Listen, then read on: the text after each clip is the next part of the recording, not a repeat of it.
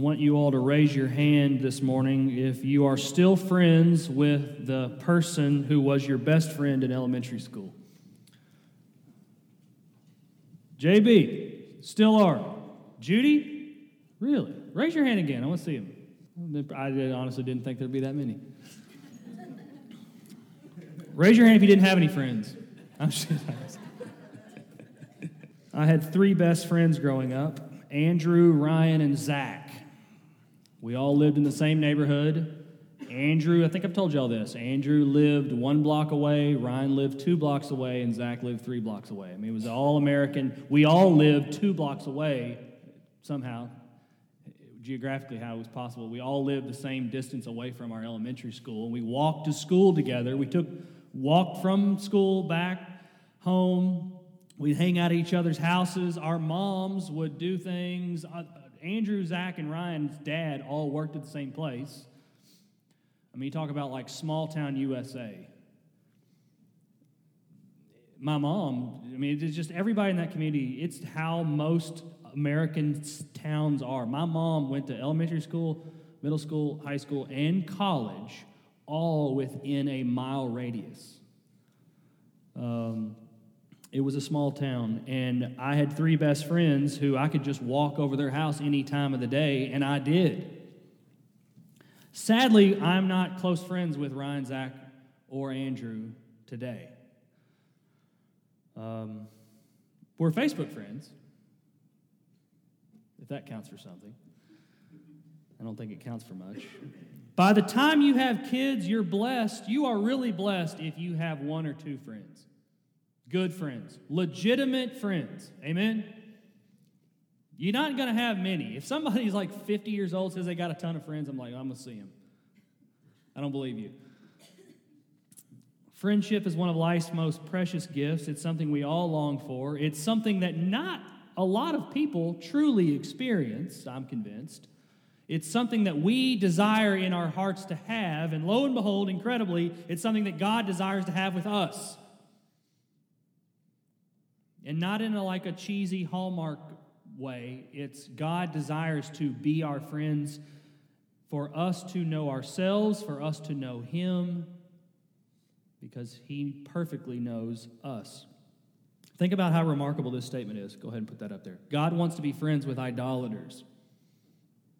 God wants to be friends with idolaters. Before we read our text this morning, I actually want to read four verses from 2 Timothy chapter 3 First four verses. I want to read these real quick. But as we read them, don't read them yet. As we read them, I want you to take note of how many times Paul mentions love. All right, you ready? But understand this that in the last days there will come times of difficulty.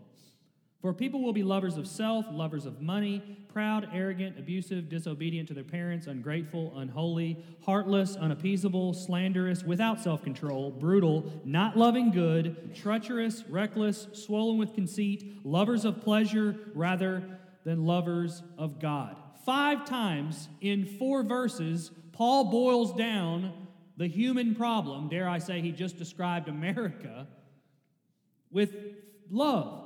When Paul describes the state of the world, it boils down to love. We love ourselves, we love money, we do not love what is good, we love pleasure, therefore we do not love God. That's the human condition if God leaves us to ourselves. And friends, that is exactly the reason that Jesus came. Those are the people Jesus came after. Jesus wants to be friends with those people.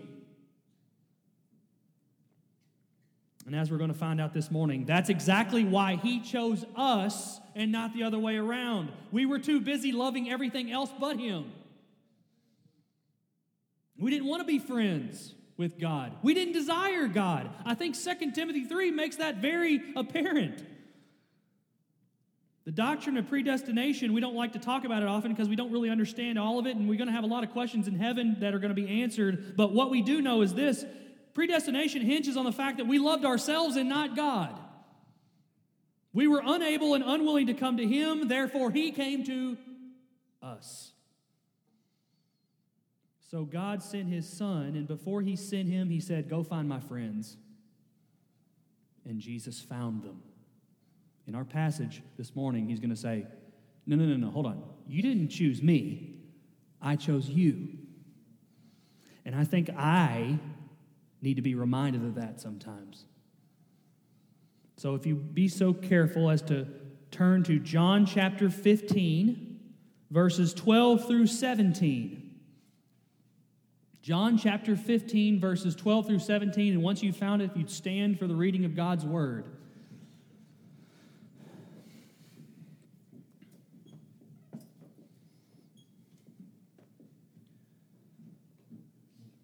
This is my commandment, that you love one another as I have loved you. Greater love has no one than this, that someone lay down his life for his friends. You are my friends if you do what I command you. No longer do I call you servants, for the servant does not know what his master is doing, but I have called you friends, for all that I have heard from my Father I have made known to you. You did not choose me, but I chose you and appointed you that you, you should go and bear fruit, and, and that your fruit should abide, so that whatever you ask the Father in my name, he may give it to you. These things I command you, so that you will love one another. Let's pray. Father, we didn't come after you. You came after us. You sent Jesus, and he called his church.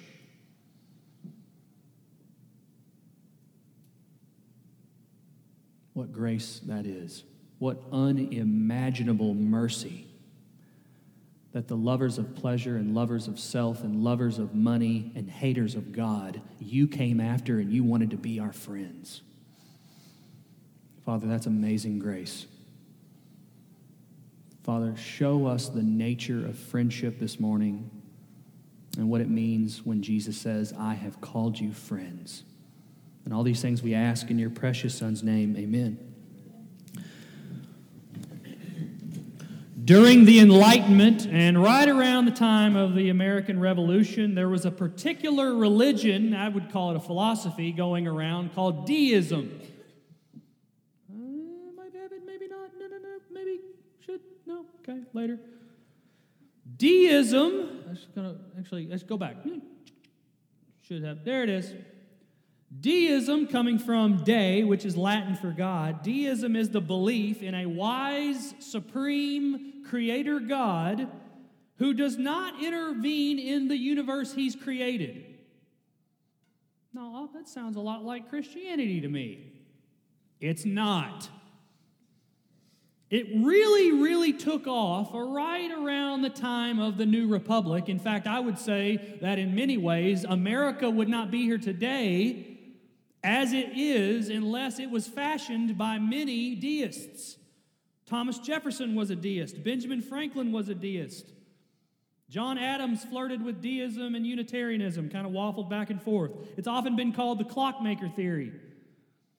You wind up the clock, you make the clock, and then you stick it up on the wall and you don't touch it again. That's what deists believe God did with the world.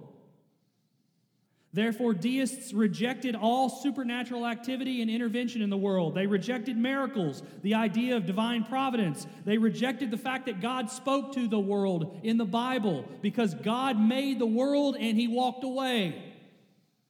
He created it and fashioned it in a very wise way. He made natural laws, He made gravity, He made logic and reason, and then He left it on the wall and let it spin. I just want to back up for a second. I want to make sure everybody understands what I'm saying. Thomas Jefferson and Benjamin Franklin were not Christians, and this country was not founded as a Christian nation. I want to get that off right now. Please don't ever say that. It means you don't know history at all. These men, Benjamin Franklin, who was raised by Puritans, mocked Christians. He was, a, he was an extraordinary man, and I'm glad that he was on the earth when things happened. Thomas Jefferson cut up the Bible and made his own.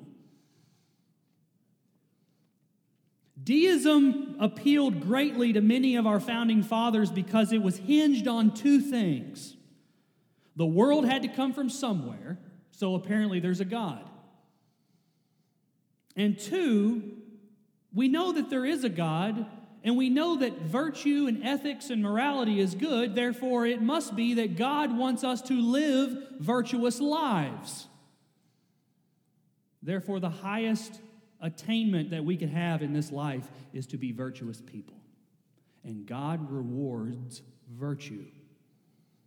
Therefore, if we live ethical lives and we exercise virtue in this life, we will be rewarded in whatever comes next. That's what deists believe.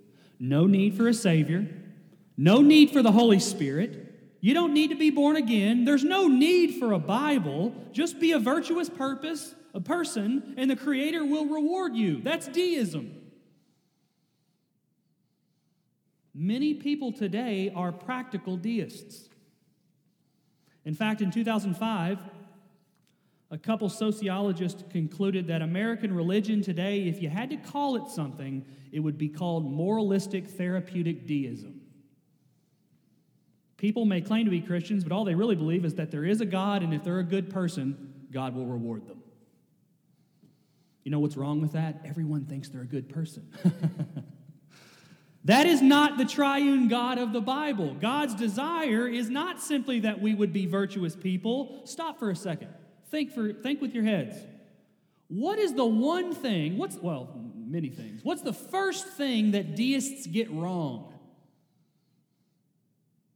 What's the first thing they get wrong? Sin. We can't lead virtuous lives because we're depraved. And we need God to intervene because we are not good people. We need Him to reveal Himself in the scriptures because we're blind. We need a Savior to pay our debt because we're guilty. We need Holy Spirit to give us new life because we're dead in our sins. If God stuck the world up on a wall like a clock and walked away, then we're all going to hell. It's a shame that many of our founding fathers did not believe that. George Washington was an Episcopalian, so I think you might have been good there. No Baptist, though. I want to make sure you know that. Continental, Conven- Continental Congress, Constitutional Convention, 19- 1787, no Baptists. In our text this morning, we see that God is not only a supreme creator, don't miss it. The God of the universe wants to come down and be friends with idolaters. He wants us to know Him. He wants to save us. He wants to change us, and He was willing to send His only Son to die in our place. How deep the Father's love. Verse 13 Greater love has no one than this, that someone lay down his life for his friends.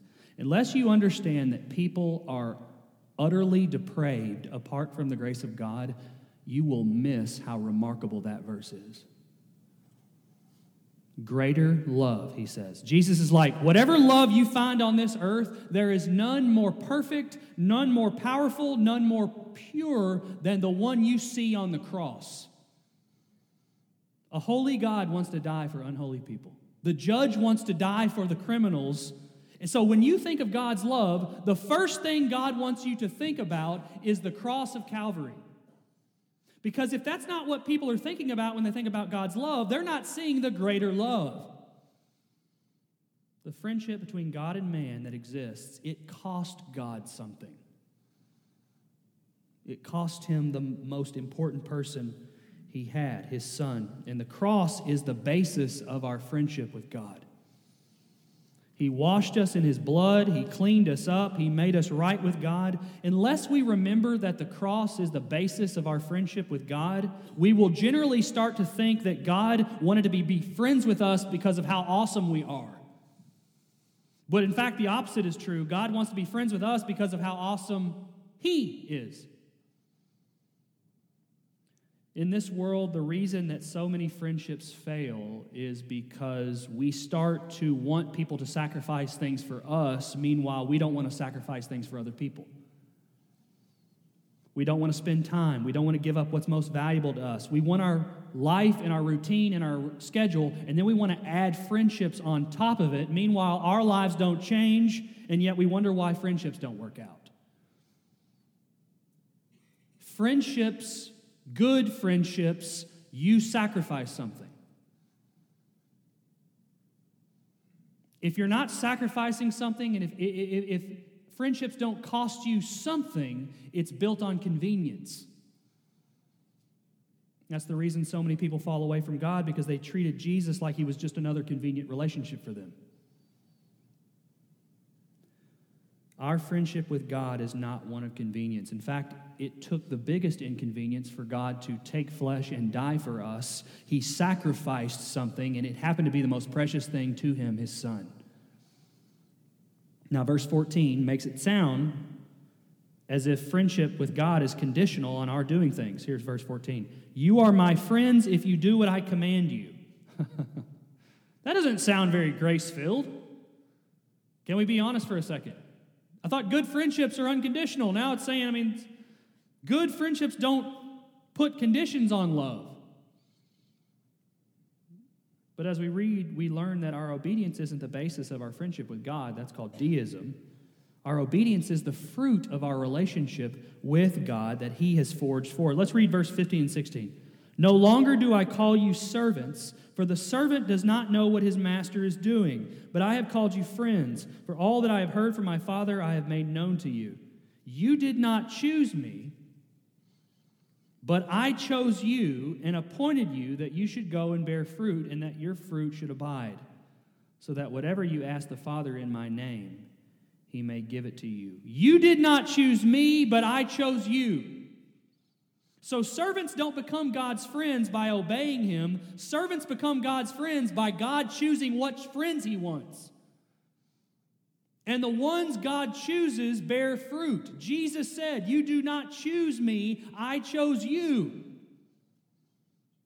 In the Bible, you don't get any clearer than that when it comes to grace. Jesus wants us to know that ultimately, God chooses His own friends. The lovers of pleasure, the lovers of self, the lovers of money. He elects a chosen people. He says, These are the people that believe in my son Jesus in the gospel. He's going to die in their place, and they're going to be gathered, and they're going to be called the church of God. This morning, I want to stand before you and confess that I, Abby Todd, I, when I put my faith in Jesus Christ, that was my decision. That was my free decision. That was my choice. But you better believe before the foundations of the earth, God looked, and what he saw was a depraved Abby. So he decided to choose me and said, That one will believe in my son Jesus, and he will be my friend. He put my feet upon the rock. I didn't put my feet on the rock. God put my feet on the rock. Today, there are countless churches full of people with the same skin color, the same social class, the same preferences for worship, the same age, the same friends. But, friends, do not miss this. The church is not a group of friends that you choose, the, group, the church is a group of friends that God chose for you. How dare we treat fellow Christians like strangers? If God chose a sinner to be his friend, who are you to say no thanks? If God shed his blood for that friend, how could you ignore them? God wants the church, listen to me now. God wants the church to be multi generational, multi ethnic, multi demographic, multi career, because he wants the world to see that he chose them, not us. If someone comes to Haynes Creek and saw a bunch, you know, if someone came to Haynes Creek this morning, they go, okay, you got black, white, blue collar, white collar, I got trucks in the parking lot, I've got beamers. Man, y'all are a really weird bunch. What's your thing? If somebody came and asked that, you'd go, these are the people that God chose. The reason that the church, most of the churches, local churches, look the same and are gathered with people who are the same, sometimes because the people that live in the area are just the same.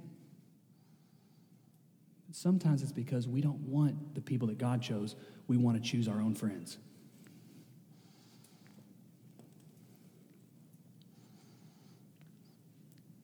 The Father chooses his friends, therefore, his friends choose the Son, and his Spirit bears fruit in his friends.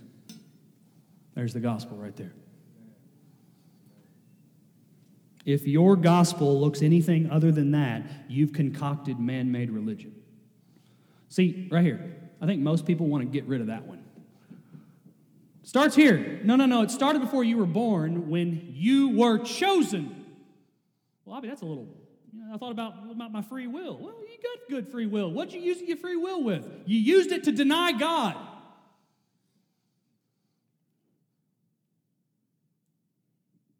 The point is not to deter evangelism. This should cause us to preach the gospel even more. It's not our job to choose his church. He does that. Our job is to preach the gospel. Our job is to go out and see who God has brought in, the harvest He has. And when they come to us, when they come through the door, when they're baptized, when they believe in Jesus Christ, we go, I guess God did a mighty work in him. That's the gospel.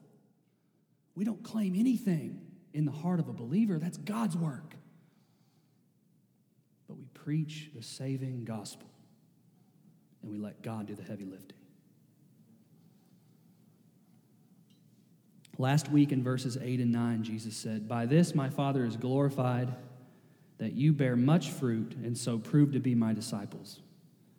As the Father has loved me, so I have loved you. Abide in my love. So that means friendship with God is not quid pro quo. Friendship with God is God loved you first, God sought you first, God came after you first, God chose you first. And now we believe and obey Him and we pursue Him and we call that friendship with God. I want to, I want to tell you all this morning sometimes I have been a very lousy friend in this life. There have been times where I fostered a little friendship and I, I just let it go by the wayside because I found more important things to do. I got busy. And that friendship wasn't as important to me, and it became inconvenient to me, and so it went by the wayside, and I just found other things to do, and I found other friends. I am so glad that God never treated me like that. I'm so glad God never decided to change his mind and make me a stranger again. I'm so glad that God never got tired of me. He never got too busy for me. He leads me beside still waters. He restores my soul. He leads me in paths of righteousness for his name's sake, David says. God wants to be friends with idolaters, and I'm going to tell y'all this morning we better get two things straight. You did not choose God, you were an idolater and a lover of self but he chose you and appointed you that you might abide in fruit. I don't know about y'all, I need that every single day. And the reason I need that when I wake up in the morning every single day is because I'm going, God, I'm your friend by your grace, and I know I'm going to remain your friend by your grace because I didn't choose you. You chose me. You came after me. You pursued me. You elected me. God's election doesn't make lazy Christians, it makes grace filled Christians. The fruit that bubbles up in me is from God's grace. Consider this morning that perhaps many of us have traded Christianity for deism. Consider this morning that perhaps many American Christians aren't really walking in grace so much as they're just moralistic, therapeutic deists. Is that us? Or are we walking in the knowledge that like the disciples. I didn't choose him, he chose me. That's called walking in grace. And it doesn't take away from human moral Christian responsibility, it encourages it because how dare we claim the grace of God and not live every single day with the zeal of the Lord?